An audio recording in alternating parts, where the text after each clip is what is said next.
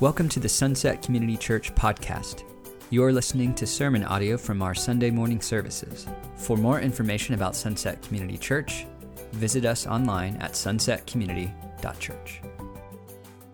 This is a this has been a sweet time and a, a great way to end the year together. I'm, I'm not going to be sharing a whole message here, but just want to point us to um, a, a passage from the book of Revelation, just as a way to kind of bridge the gap between uh, one year to the next. So if you have your Bibles, go ahead and open up to Revelation chapter 21. We're just going to sit here for just a few minutes and then we'll, then we'll close in some more prayer together. Uh, if you're not as familiar with Scripture, Revelation is the very last book in the Bible, and chapter 21 is the second to last chapter. So the very end of your, of your Bibles there. You know, we've just spent an entire season celebrating uh, a historic moment in our Christian faith. And, and what we do during the Christmas season is to remember Jesus' birth in such a way that what happened in the past seems to be present in the moment that we're in. It's the lights, right? Jesus is the light of the world. It's the songs, similar to what was presented the, the night of Christmas. It's, it's the gifts. All of these are, are designed to recapture that original celebration, that original arrival of Jesus. And so now we transition. We stand on the threshold of 2024, but it's just another day, right? I remember when I was a kid, my parents would often ask me on my birthday, Now that you're 10, how does that feel? And I'd say, A lot like nine, except for I get gifts today. And so it's a different, it's just another day, it's just another year, but it's still significant. It's still a marker in our lives. We still exist and live within time that is moving on faster and faster and faster. I notice it in the gray in my hair and in my beard. I cannot stop time. And so, for many of us, this moment that we sit in in the end of 2023, as we've been reflecting on this year, then launches us into what is, I think, for a lot of us, hopes for what's to come, right? What will 2024 hold? How many of us remember going into 2020 what we thought it might hold until a couple months in and we had no idea what was in store? And so we stand on this threshold both in reflection and in anticipation. And so some, and some things we're anticipating, some things we know. We have events to come, another birthday this year, Lord willing, right? Uh, maybe a camping trip that you've already planned or a vacation. There's some things we know are coming in 2024. Laura's going to retire. We know that, right, Laura? there's some things we hope for. We hope that there's some things in 2024 that are better than 2023. Can I get an amen? And there's some things we strive for. We often talk about making resolutions or setting goals. So, the questions we ask in these moments of our last time together in 2023 is how far do we look forward? Is what we're hoping for the right thing to hope for? How do we look forward in a way that isn't wrapped up in us, in our own selfishness, and maintain our rootedness in our Christian faith? So, again, this morning, I don't intend to give you a full sermon, but to just briefly point you to a passage of Scripture that helps us to look forward with hope to the right thing. Revelation 21, verses 1 through 8. I'll read that and you can follow along. I'm reading out of the New International Version translation. Revelation 21, verse 1. Then I saw a new heaven and a new earth. For the first heaven and the first earth had passed away, and there was no longer any sea. I saw the holy city, the new Jerusalem, coming down out of heaven from God, prepared as a bride, beautifully dressed for her husband. And I heard a loud voice from the throne saying, Look, God's dwelling place is now among the people, and he will dwell with them.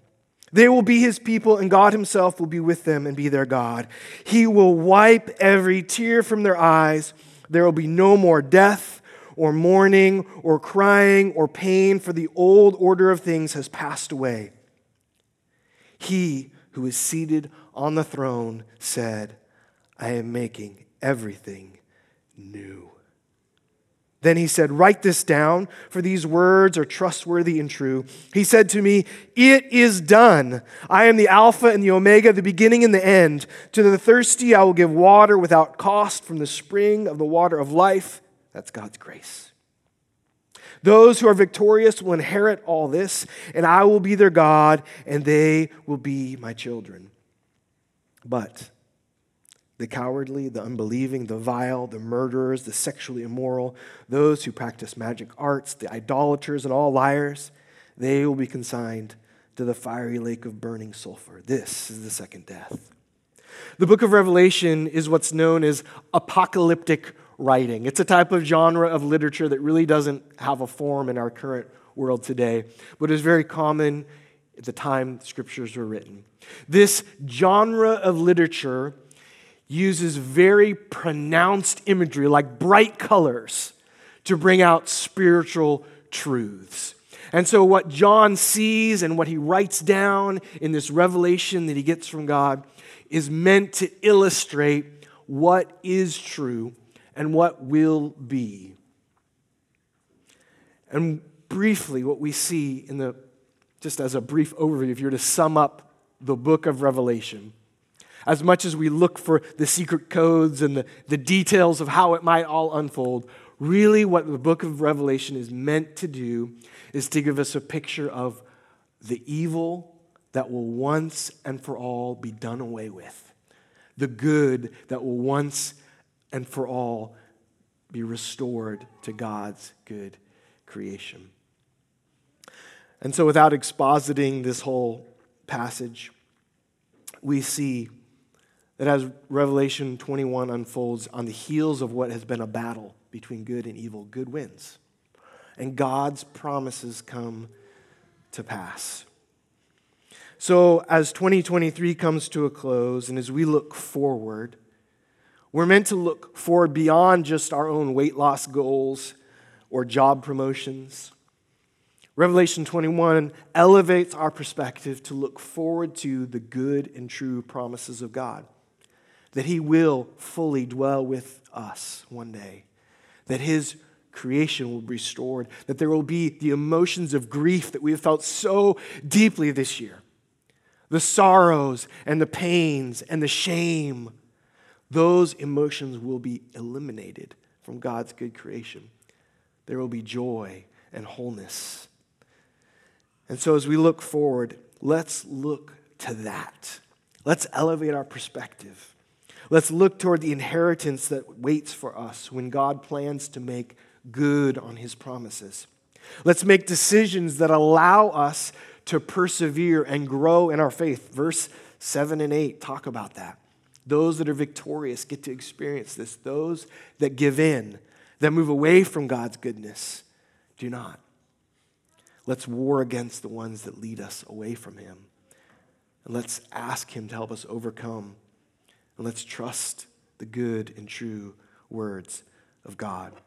And so I want to lead us with some prayer points as we head into 2024. The first prayer point is that the Holy Spirit will guard our heart and our mind in the days to come. So, would you join me in prayer right now, just where you're sitting? Would you ask the Lord to do this for you? God, you've given us your spirit. You promised it to us for all believers. Place their faith in you. Your spirit, which guides, guides us into truth, which counsels, speaks us wisdom when we don't know what to do, which warns us, Lord, when we're heading away from you, convicting us to turn back. Oh, Holy Spirit, in 2024, will you guard our heart and our minds?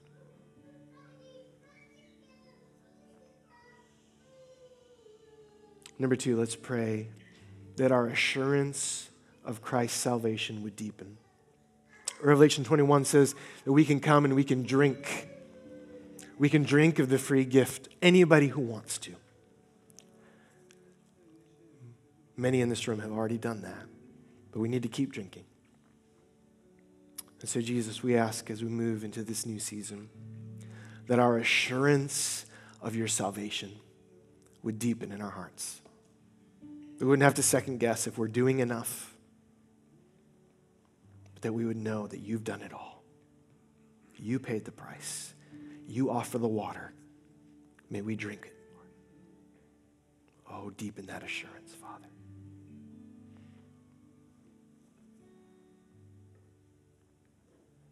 And then finally, that we might live with the end in mind.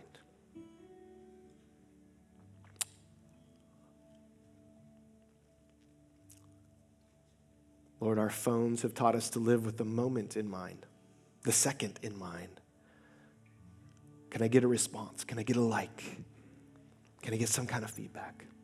Something that makes me feel good about myself in this moment.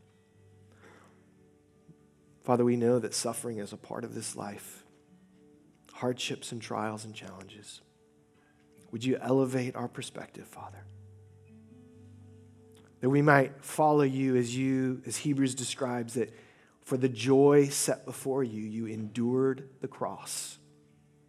Give us strength to endure, Lord. Perseverance to be counted among the victorious in Revelation 21. Lord, as we interact with our neighbors and our friends, we be reminded that they're not the enemy. Our, the, the people on the other side of the political aisle are not our enemy. Father, help us to see clearly with who the enemy is. It's not flesh and blood, but against the powers and principalities that are described in the book of Revelation, Lord. Father, would we live with your end in mind, that you will triumph? That we get to inherit what you have promised your good and true and trustworthy word. Father, may we be a church in 2024 that believes what you said, that holds on to your future promises, what you say will happen. Would you order our steps, direct our paths? And strengthen us, Lord God, for the days ahead. And Father, may we not just bare our teeth in anxiety or fear or worry, but may we leap for joy because we know what that inheritance looks like. We know what you have secured.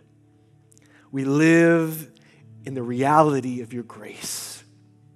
And so may we enter 2024 with all its unknowns with a joy that doesn't make sense to have in the circumstances we may find ourselves in, but that cannot be taken from us because we belong to you. Thank you. Thank you, Jesus.